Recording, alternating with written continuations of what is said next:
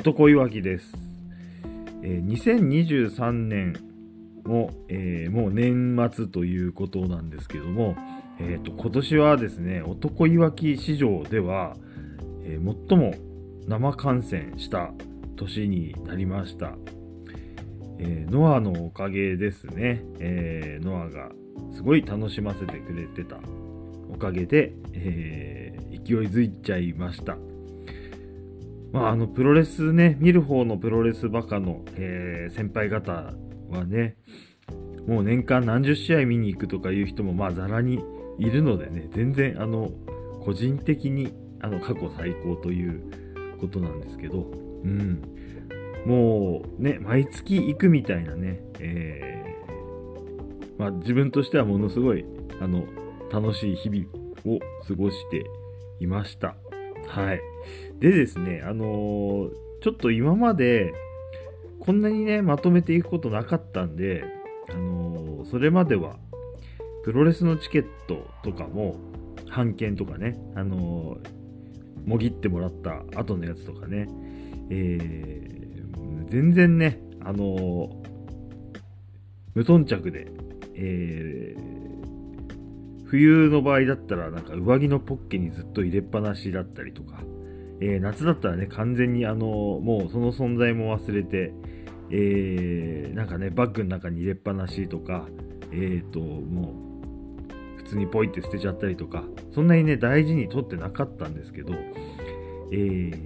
っと去年のねあたりから、半券もね思い出になるんじゃないかと、取っておくようにして、100均のねなんかファイルみたいなやつにちょっと入れて、やってみてました。というわけでですね、はい、自分がね言ったやつ全部こう振り返れるということで、ざっくりですね、男いわきが、2023年、どこの何を見に行ったかね、ちょっと少しずつ、紹介していきますとですね、結構男いわき名作劇場でも見に行ったらねすぐ、お話もしてたんで、被る話もねちょいちょいあるんですけど、ざっと、振り返りますとですね、まず2023年2月4日ですね、ノア前橋の、日本トータグリーンドーム前橋、昔なんだろう、グリーンドーム前橋とか名前だったんですかね、競馬場みたいなとこ、競馬場じゃない、競輪場か、室内の競輪場みたいなとこなんですね。行ってみてちょっと面白かったんですけど、はい、初めて行ってきました。なんで行く気になったか、清宮のサイン会があったんですね。もうその時は、2月21日の、ノアのね、東京ドーム、武藤の引退試合を見に行くことは決まってたんで、もうそれが楽しみっていう状況だったんですけども、その時の状況としては、清宮が、岡田ともう戦うことは決まってたのかな、決まってたと思います。はい。で、そんな状況で、清宮のサイン会があるということで、もう直接ね会えると、会って清宮頑張れと言えるっていうね、こんなチャンスないっていうことで行きました。で、実際はその時の試合っていうのは、そのちょっと後、2月12日に大阪でですね、ジャクモリ相手に清宮の防衛戦が決まってたんで、ジャクモリをね無視するのも良くないだろうと、なんか変な気を利かせちゃいましてですね、清宮に対しては、ジ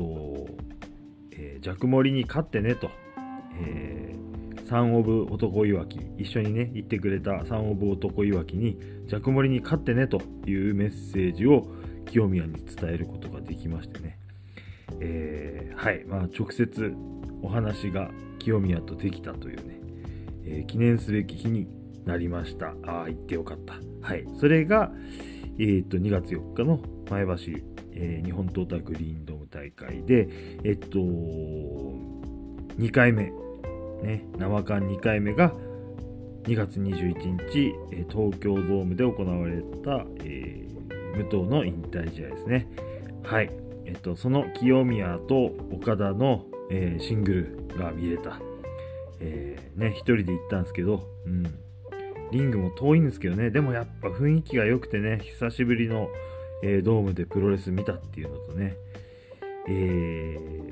まあなんか前説的にね、くにちゃんとかね、いろいろ出てきて、神奈月とかも出てきたりしてね、そういう、なんだろう、演出というか、余興みたいなやつもね、一緒に楽しめて、まあなんせね、武藤の引退試合、武藤の節目をね、実際に肉眼で見られたということで、男いわき的にはね、これは行かなきゃいけないとこだったし、それをちゃんと、やり遂げられたということでですね、非常に行ってよかったですね。はい。で、3回目が、4.1、4月1日、スターダムライトキューブ宇都宮大会ということで、コロナ禍ではですね、なかなかこうちょっとね、お友達と会う、お出かけするなんてことはなかなかできなかったんですけど、ちょっと男いわきのね、パレハ、ノンタというね、パレハがですね、ついに動き出すとね、もう遊ぼうぜというね、雰囲気がついにできましてですね、しかも前々からちょっとね、見てみたいなって言ってたスターダムが、宇都宮であると、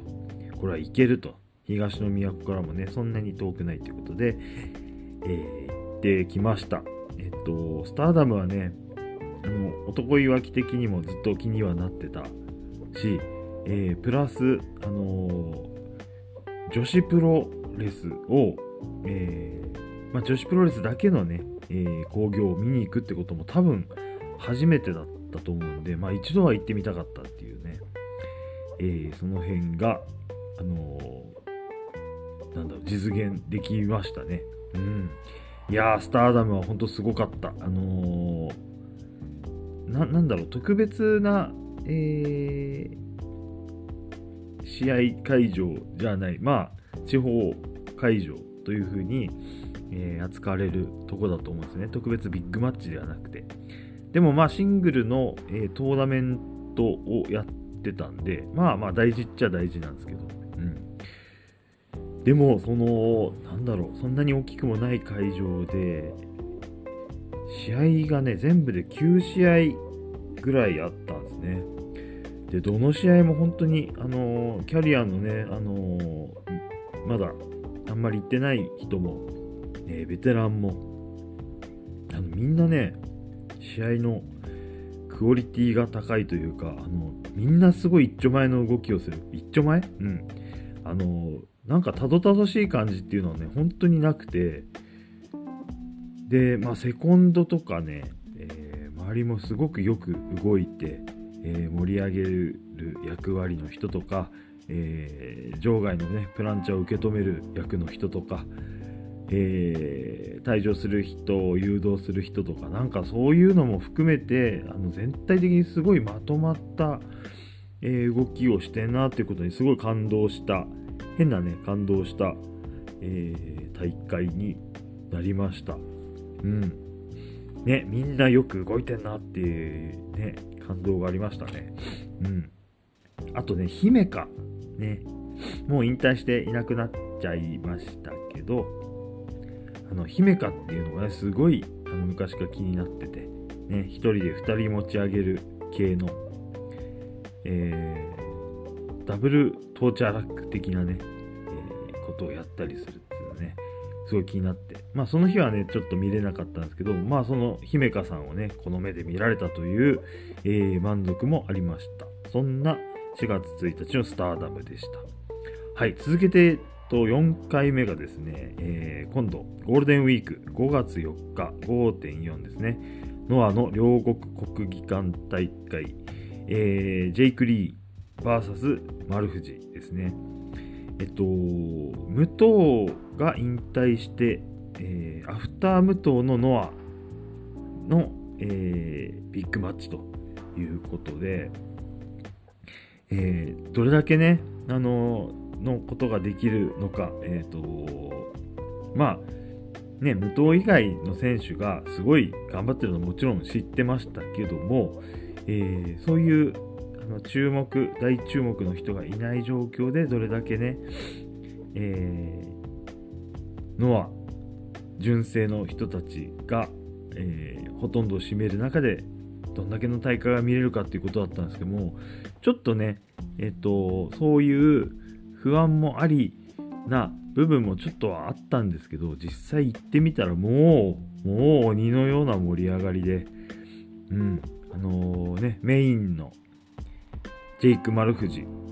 ももちろんなんですけど、それ以外のね、特にメキシカンですね、ドラゴンベイン、アルファウルフとか、あとはね、ランセロットじゃなくて、あとその日はドラリスティコの試合とかもあったのかな。まあ、異常盛り上がりで、すごかったです。全然心配ないという感じでしたね。はい。本当にね、試合もいいし、雰囲気もいいんだけど、ただ観衆がね、両国だけど2000何百だったかな。本当に人だけあとはね、集まればなっていう感じるところでした。大会の質は超高いのがよくわかりました。ノンタも大喜びでした。そして両国はビールが後楽園よりも安いというね、最高な感じでした。はい。次がですね、5回目、生缶5回目、6月11日 6.11 新日本の神栖防災アリーナ大会。清宮が G1 に出るっていうことがこの少し前に決まって、で場所も、東の都の中の、ね、神栖防災アリーナと男いわきの、アジトからもねそんなに遠くない場所ということで、これは行くしかねえだろうと。で G1 に出る清宮の対戦相手になる、ゲイブキッド、成田蓮、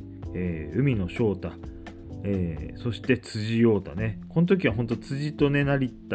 辻と清宮の絡みとかあってね、ちょっと盛り上がってたところで、その辻で、あとは真田ですね。もうそんだけ清宮が絡む相手が出るっていうことで、清宮にね何かをね伝えられればということでですね、偵察に行きました。はい。サンオブ男いわきと一緒にね行かしてもらいました。さすがのね新日本でやっぱりやっぱメンバーが豪華ですよね。だんだんこう知ってる人が出てきて、この日はもうそもそも、下の方のカードからでも天小路がね、天小路違うわ、この日は天小路じゃないか、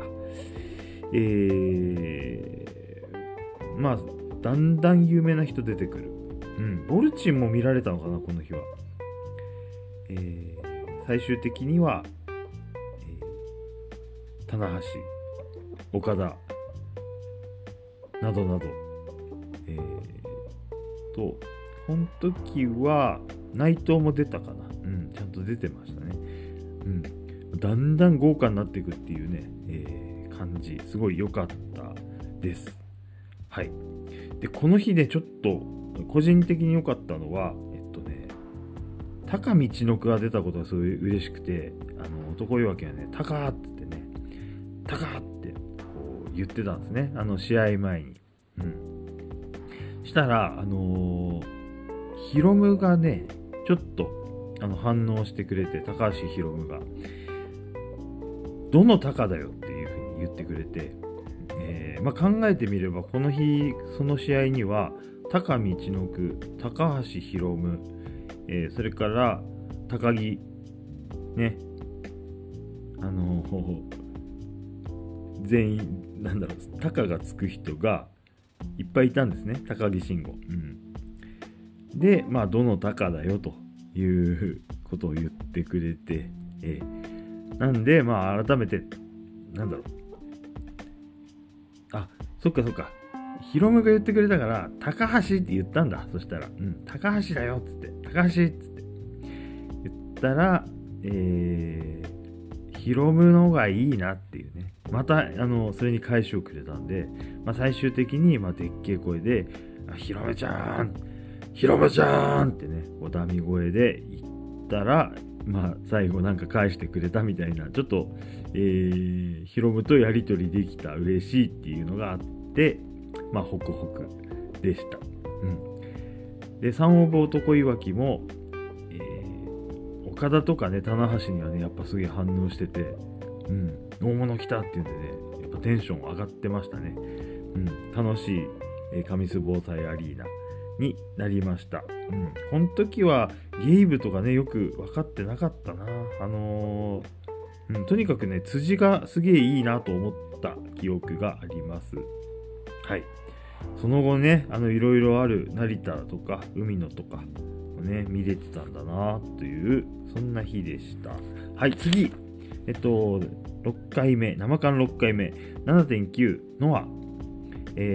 八王子の多摩未来メッセの大会です。サニーボヤージュですね。この日は、まあ、G1 直前ってことで、なんとまたいいタイミングで清宮のサイン会があるという情報を得まして、まあ、これは行くしかないと。で、また3オブ男いわきが付き合ってくれまして、清宮のサイン会もパシッと参加しました。サイン会直前になんかハオミンの、清宮 T シャツ、タイガースープレックスの刺繍の T シャツね、すんごい可愛らしいやつがあったんで、これをまあ買っちゃってたんですけど、サインをもらうにはなんか、買わなきゃいけないということで、結局ギャラクシービューっていうね、清宮の T シャツね、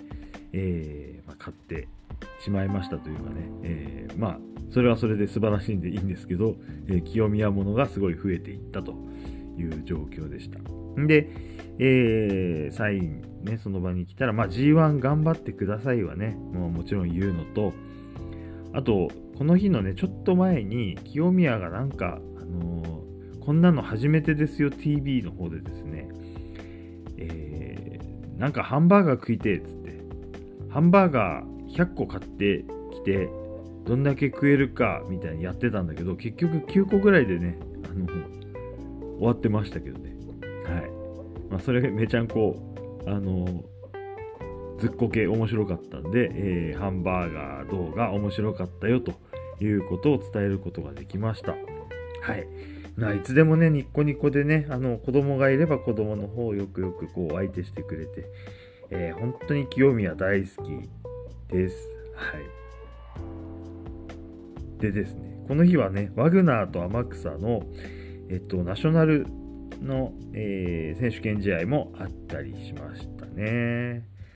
男いわき個人的には、まあ、この会場だけじゃないような気もするんですけど、スタリオン・ロジャース、この会場だけかな、なんかね、スタロジャとはよく目が合うなとね、すごい優しい笑顔でこっち見てくれんなっていう、まあそんなね勘違いもさせてくれるスタロジャがまあ好きです。あとこの日はねレオナも出てて、試合前ね、ちょっともうグッズの列が並ぶちょっと前ぐらいかな、少し試合前の練習の風景が見ることができて、レオナと清宮とあと大和田の3人がなんか小川教室的なね、小川の話をみんな真剣な顔で聞いてるというね、そんな状況も見られました。よかったです。はい。そんな、多摩未来メッセ大会、次が8月11日ノアの、今度は後楽園ホールノンタと行きました。 N1 ですね。 N1 のリーグ戦、ですね、メインは塩崎ワグナーね、超大盛り上がりだったんですけど、この日もですね、もうまあこれさすが後楽園だなっつんで、まあすごい盛り上がりでした。勝彦稲葉ね、剣王吉岡由紀、それから正木田宮稲村とかね、正木田宮の戦闘音4連発5連発とかね、で最後にダイビングが決まるというね、なかなか、縁起のいいものが見れました。この日もジュニアタッグがね、大盛り上がりだったのかな。陽平忠介対、小峠弘樹、これはタッグ、ジュニアタッグのチャンピオンの、挑戦権をかけた、ミニトーナメントみたいなやつをやってたんですね。小峠弘樹が勝ったと。陽平忠介ね、勢いありそうに見えたんですけど、よりベテランな方、よ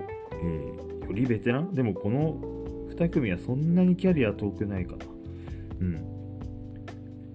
小峠弘樹が勝ったという試合でした。すげえ盛り上がってました。そんな、のは後楽園でしたね。で、8つ目、9月11日 9.11 また新日本、ニューライフアリーナ龍ヶ崎、旧辰の子アリーナってとこですね。これは本当にね、男いわきの、アジトの超近くで、これ行くしかないと、特別ね理由もないですけどノンタと行きました。とにかく近いということで、この日はてんこ地ソーダ、昔ね、ノンタも好きだった、もちろん今も好きなんですけど、てんこ地のタッグがねあるということで、それも嬉しかったし、ボルチンが欠場の、代打でね邪道が出ました。で邪道で大喜びした、男いわきはなんと、人生初のね邪道コールを自分から起こすことに成功したとい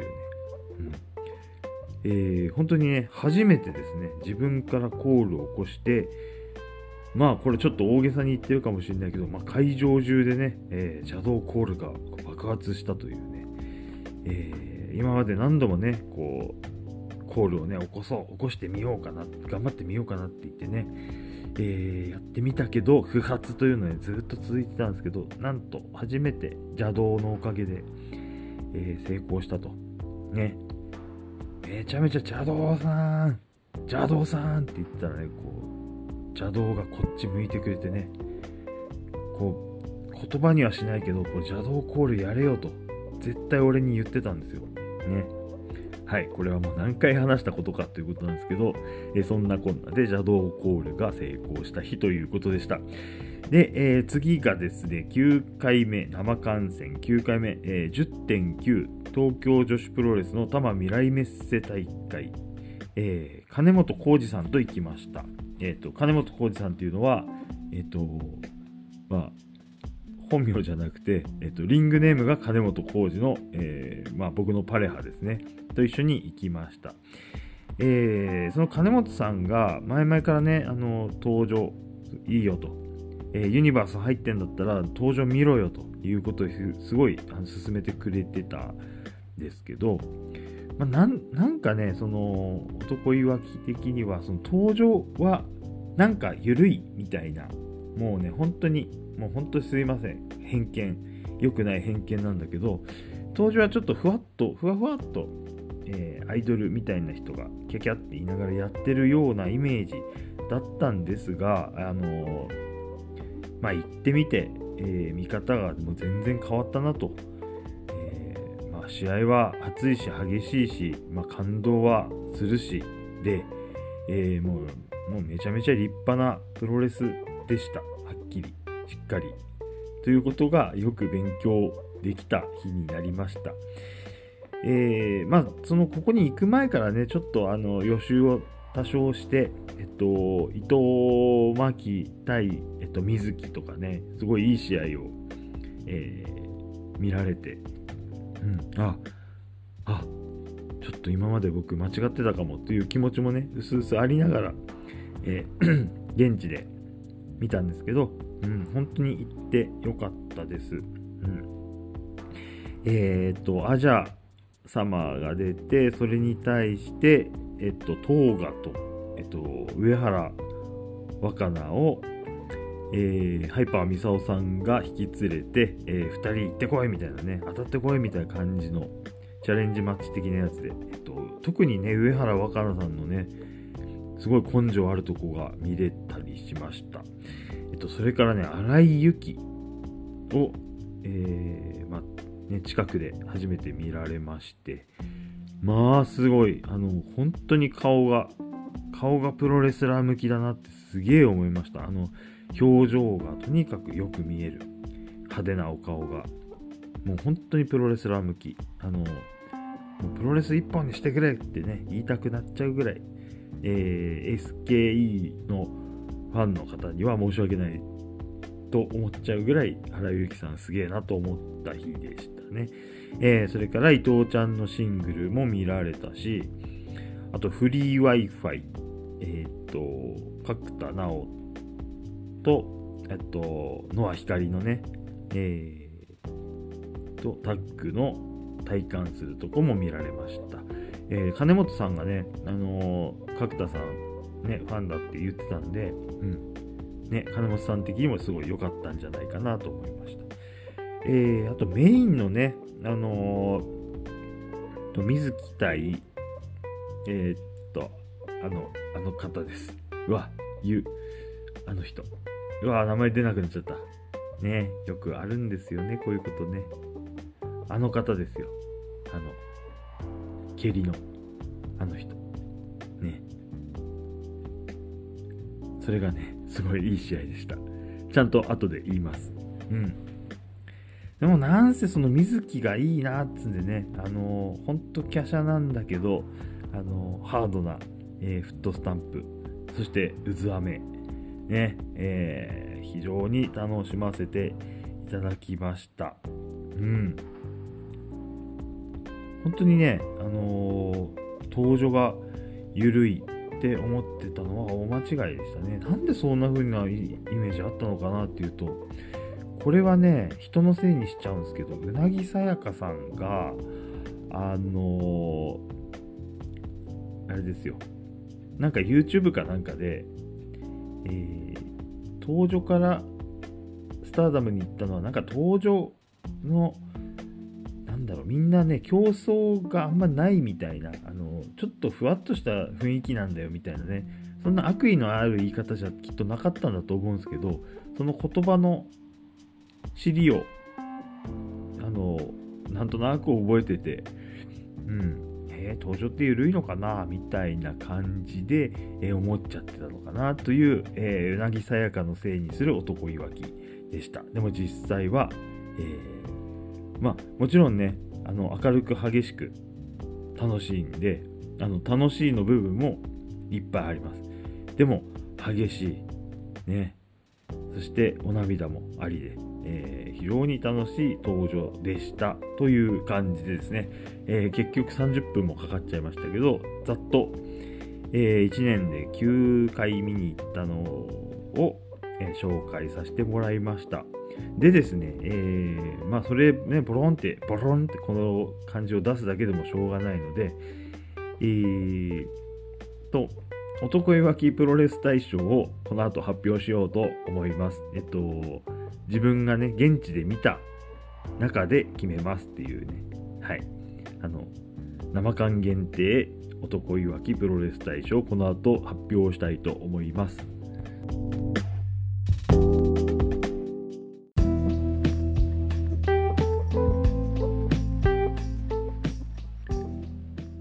それでは生観戦限定男いわきプロレス大賞を発表します。その前にちょこっとだけ、先ほどの思い出せなかった人は、山下美優さんですね。ハードな蹴り、ハードな試合、キャラ的にはね、中島勝彦的な、タイプなんじゃないかなと思ってます。で、マイクを持つとお声が可愛いというね、そんなキュートなところもあるという方です。山下美優さんも大好きです。はい。じゃあ発表に行きます。まずはね、女子プロ大賞から行きます。もう登場っていう感じで言っちゃいますけど、水木さんです。水木さんね、その山下美優さんとのタイトルマッチではまあ負けちゃったんですけども、見た目のね、何回も言っちゃいますけど華奢な感じと、可愛らしいね、ふにゃふにゃっとしたおしゃべりとかもそんな感じなのに、試合になるとね、もうどんな打たれてもこう立ち上がると、怪我も少ないらしいと、で、攻撃はね、体が軽いっていうのもあるんですけど、スピードと、高さを生かした、フットスタンプとか、なんかエプロンのとこにね持たれてる人にこう、なんだろう、顔面ウォッシュの最後のね、こすりながら外に出ちゃうみたいなやつ、これで分かりますかね、とか、結構ね派手な、激しいやつが、多いと。ほんで何がどうなってるのかわからないこう、フライングボディアタック、クロスボディを、自分がねくるくる回りながら、巻き寿司をコロコロ転がすみたいな感じに自分が回りながらこう相手を倒していくみたいな、渦雨っていうね、すげえ技、もうありでね、もう応援していきたいなという人に、なりまして、そして登場すげえってね思わせてくれた、一人ということでですね。候補はねいっぱいいるんですけど、とにかくそのハッとさせられたという意味で、水木さんね、にしました。女子プロ大賞は水木です。次、新人賞。新人賞はですね、大久保瑠奈さんです。登場の今年の3月に、デビューした人かな、風城春さんと一緒にデビューした方なんですけど、今中3ってことで、本当にピッチピチですね、でもう何しろ新人感が強いっていう感じだったんですけど、その、たまたまですけどその3月のデビュー戦はなんかアベマかなんかで見てて、アベマ？普通にあれかな、ユニバースかなかなんかで見たんですけど、その時のデビューの時の、感じと、その 10.9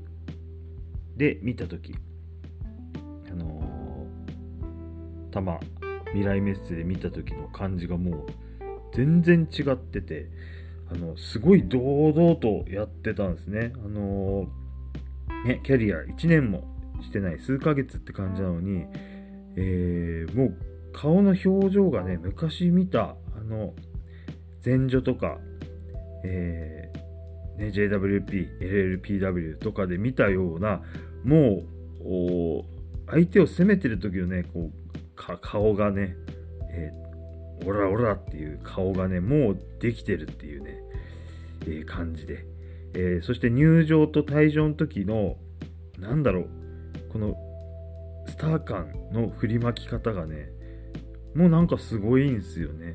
デビューの時とその 10.9 の時ではなんかお化粧の感じとか髪の毛の感じとかも違ってたんで、それのね、影響ももしかしたらあるのかもしれないんですけど、その堂々感がすごくて、で試合のねエルボーとかのね当たりもこう思いっきりいく感じがあってね、その物おじしない感じっていうのが、もうすげえなと、大物になるじゃん。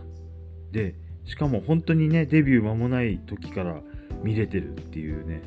こともあって、まあねみんな知ってる人なんですけど、俺見つけたぜっていうね気持ちになれたという意味で、新人賞大久保瑠奈さんにしたいと思います。大久保さんは今高校受験のために1月 1.4 の2024年の 1.4 の大会が終わったら、受験のための休場、はいあるみたいです。欠場がなんで来年のね春に、また再開できることを楽しみにしたいと思います。いなくならないでねとね、そんな心配ないと思いますけど、はいそんなこと思いました。続きまして技能賞、技能賞ねいろいろあるんですけどね、本当にパッと思い浮かんだのが、さっきのうずあめもそうなんですけど、うずあめなんか今年の技かって言われたらね、男いわきにとっては今年の技なだけでね、知ってる人はもうだいぶ前から知ってたっていうね感じもあるし、あとパッと浮かんだのがね安西優真のジャンピングにがすげえ、あれすげえ好きだなって、こう高い打点の後に、当たった後前側にゴロンっていくっていうね、なんか見たことない感じがいいなって思ったんですけど、なんと安西優真は僕は生で見てないということが判明しましたので、これは選外になります。そうなるとですね、技能賞はですね天草の7月9日の、多摩未来メッセで行われた GHC ナショナル戦の、コーナーのセカンドロープのところに、外側を向いて立っているワグナーの、上に肩車状態になって、そこから裏フランケンをやる、なだれ式というか、なだれ式になるのか。だからただ直立してしっかり立ってるワグナーの上に乗ってる感じなんで、普通のなだれ式フランケンよりもなんかすっごい高く見えるんですね。で、肩車状態になってからすぐクランって後ろに行くんじゃなくて、天草もねこう肩車状態で背筋をピンと伸ばした状態から、重力に任せるというかね、後ろ側に体重かけてふわーっとだんだんこう加速していって、最後ゴロンとね、ワグナーの頭を、マットに打ちつけて、受ける方もねすごい技術がいるような技なんじゃないかな。もちろんかける方もそうですし、それをねバシッとこう決めたということと、あとはそのね、ノアの中でもねサニーボヤージュという、地方大会に数えられそうなところ、お客さんもそんなにねいっぱいじゃないっていうか、その会場はね埋まってるんですけど、客席もそんなに多くないような会場で、そんなのねバシッと決めてくれたっていうね、感動がありましたので、はい技能賞は天草ですね。感動しました。うわすげえ技ここで見れんのかっていうね、ありがとう天草、そして天草帰ってきてくれという感じです。はい続きましてですね、関東賞、はい関東賞は剣王です。トースポと一緒です。はい実感するのはやっぱり剣王がマイク持った時のその会場の盛り上がり方っていうのがもう間違いないなっていう、7.9 の、時ですね、 G1 に行く清宮が、主役になってきますっていうねマイクをしてんですけど、もごもご言ってんじゃねえよと、主役ってどういう意味だよ、俺が翻訳してやるからって、優勝するってことだよなっていうね、で、まあ清宮にもあそうだよってね言わせてあげて、で最終的に、拳王が締めると、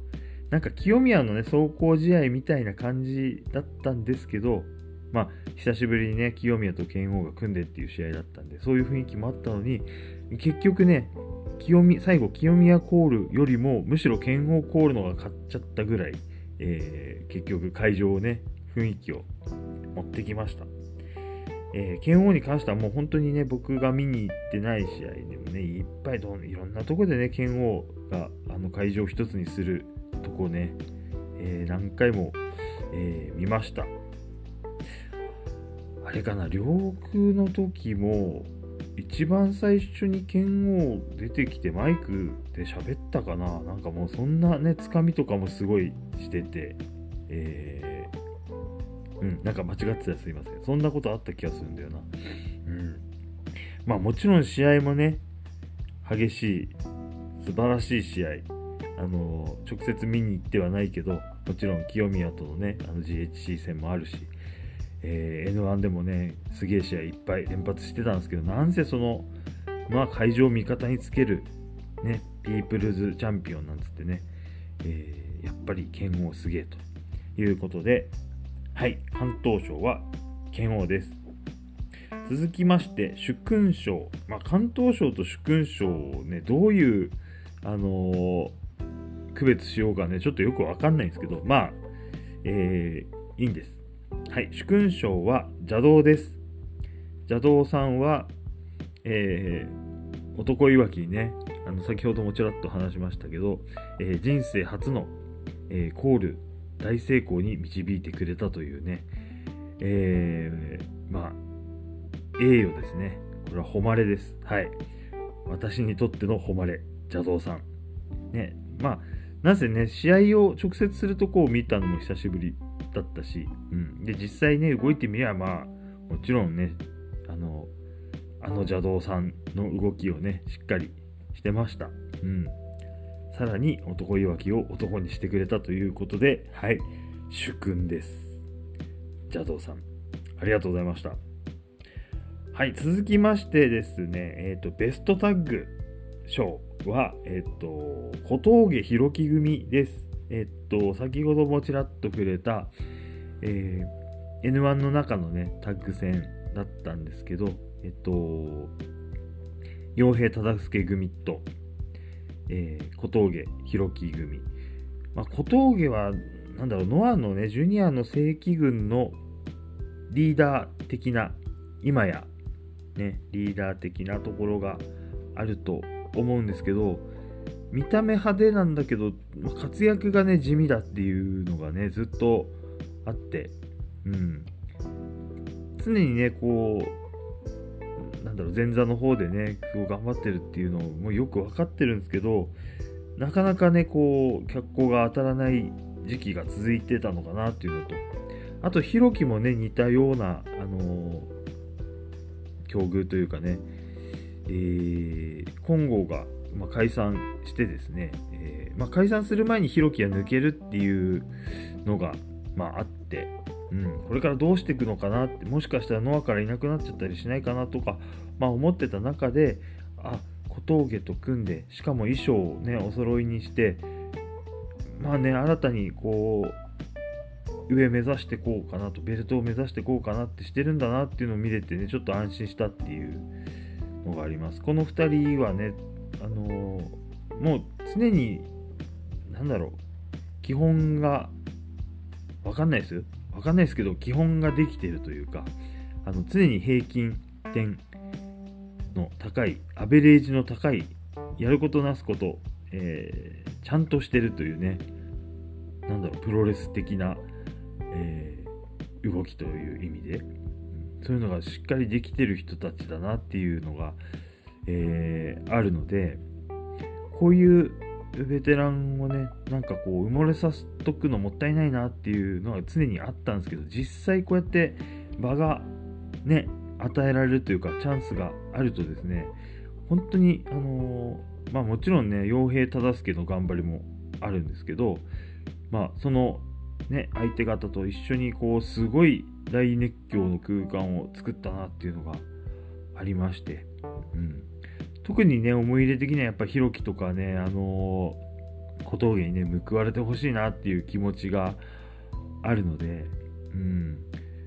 またねなんかそのせっかくこう一回組んだのに今またその小峠ひろき組っていうのが形があるのかないのかね分かんない状況にね、同じ試合でね別々のコーナーに分けられちゃったりとかそういうのあるんですけど、こうもったいないんでねま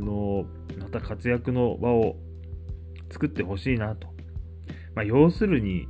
ノアでもジュニアタッグリーグやればいいじゃんっていうね、もういろんな方が言ってますね。みんなそう思ってるということだと思います。今変な音入ってたらすいません。ぜひジュニアタッグリーグを、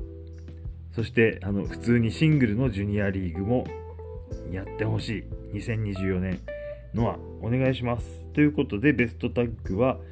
小峠ひろき組にさせてもらいました。はいね、ティモシー・サッチャー、サクハク組とかまああるんですけど、なんだろうなね、清宮大岩とか言いたかったけど見てないし生でっていうのがねあったりもしました。はい、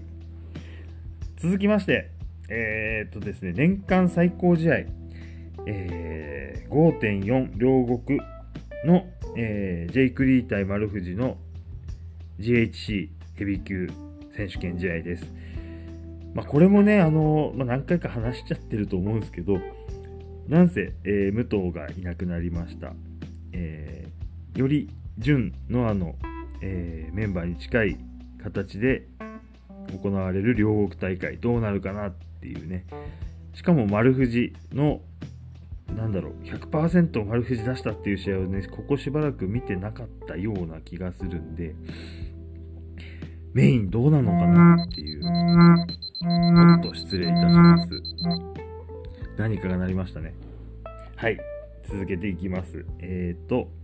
そんなね不安もあったんですけど、なんせ試合でねこう黙らせてくれた、僕の中にあるね不安な気持ちをねビタッと封じてくれた、ジェイクに関してはもう本当ここに至るまで、今年のね頭のノアの登場から、ずっと存在感ねすごいでかくしてて、うんね、清宮とかに語りかけたりね、GLG を作ってね、一つのね大きな勢力にしたりとかね、まあ、なんせ試合がいいのと、マイクもいいのと、出すコメントみんな良くて、ジェイクはもちろん大好きだったんですけど、まあ、それにね、合わせて向かい合う丸藤ももう最高だったというね、もうやっぱすげえな、ノアがすごいんだなっていう風にね思わせてもらいました。はい、ジェイクは全日から来ただろうという意見もあると思いますが、ね、ジェイクも言ってましたけど、俺はもうノアだと、ね、言ってましたね。外敵じゃないんですよ。ね、ノアがすごいということを自信持って、思わせてくれた、すげえ試合でした。ね、まあこれはね本当今度のね 1.2 の、GHC がメインじゃない問題にもちょっと絡んでくる話なんですけどね、三沢の作ったベルトだよね、 GHC がすごいとやっぱり嬉しいんだよっていうねのを、実感しました。まあこの経験があるからこそね今ね男いわきはやっぱりできればね GHC がメインであってほしいなと、まあ決まっちゃってるもんなんでね、今更もうあとはね出されたもん楽しむだけっていうのはもちろんあるんですけど、ノアのね上の方の人たちが GHC をメインにして、これでねちゃんとお客さん入れられるよって自信が持てるように、もちろん選手はね試合をねすごい試合をやるでしょうし、それは変わんないと思うんですけど、それをねどうやって見せていくか、注目をどうやって集めていくかっていうところね、選手だけじゃないと思うので、そこにね人を集めるっていうのはもうみんなの力を、結集してね、もしかしたらこうやって見る方の力もね必要かもしれないし、ね、こんな本当に弱小ながら男いわけみたいな人が、GHC の試合すげえんだよっていうのをね少しずつ広めて、そういうのをね大きくしていくっていう、努力が必要なのかなと。本当ノアに足りないのは集客だけだと思うので、集客がね、GHC で、取れたらね一番幸せですね。はい、今後ねそうなっていくことを望みます。はい。でですね、最終的にMVP を言わなきゃいけないということで、MVP は清宮海斗です。もうそれはもう理屈じゃないですね。もうそもそもねノア好きになった、きっかけの一つは、清宮ってすげえ若いのにすげえやつがいるってところから、今の男いわきがいて、で今年もねもう本当に年の頭からもう話題の中心に常にやっぱいたと思います。剣王みたいにねこうおしゃべりが上手とかゼロからね作っていくみたいなことが得意じゃないのかもしれないけど、でもね、ちゃんと岡田を追うっていうことをやって、岡田の顔を蹴るということをやってわーっとね盛り上げたのもあるし、それからね G1 に出るね、もう結果はね、もちろん皆さんご存知とは思いますが、でもやっぱりね新日本の会場でもねカイトコールがむしろノアの会場よりもカイトコールいっぱい出てんじゃねえのって思うぐらいね、もう顔は売ってきてると思います。さらに大岩を連れて帰ってきてね、ノアの誰とも、成し遂げてないと思われる、ベストタッグみたいな最高の相棒になっちゃったみたいなね、そんなのを作って、でタッグリーグにも出てと、もう一年中ね本当に清宮注目の的でした。少なくとも男いわきにとっては間違いなく注目の的でした。ノアに行くっていうのは、清宮を見に行くことだという気持ちもあります。N1 は出てないけどね。あとね2回サインもしてもらいましたね。サインというよりとにかく、直接会って何か一言でも声かけたかったっていうのがありまして、それを2回やることができました。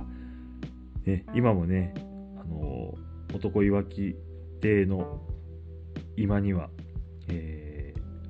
男いわきとサン・オブ・男いわきが、清宮と一緒にね撮ってもらった写真をね貼ってありますね。これを毎日見ながらご飯を食べております。清宮ありがとう。そして、2024年も頑張ってねということでですね、以上生観戦限定男いわきプロレス大賞を発表させてもらいましたね。スターダムもねすごかったっすよ。もちろんねスターダムなんかもうどうせすごいんすから、超すごいんすから、だからいいんです、わざわざ言わなくてもね。怪我人が減るといいねっていうぐらいでね。改めて、女子プロ大賞水木、新人賞大久保瑠奈、技能賞天草のセカンドロープに立った、ワグナージュニアに、なだれ式裏フランケン、主勲賞が、邪道、関東賞剣王、ベストタッグ小峠弘樹、年間最高試合、5.4 両国ジェイク対丸藤、MVP 清宮海斗でした。男いわきはこれ最後かな、今年最後になるか、いやまだ何かやろうと思うので今年最後とはまだ言わないでおきます。ノア頑張れ、ノアお客さん入れようのはということで、今回はここまでにします。皆様また聞いてくださいね。さよなら。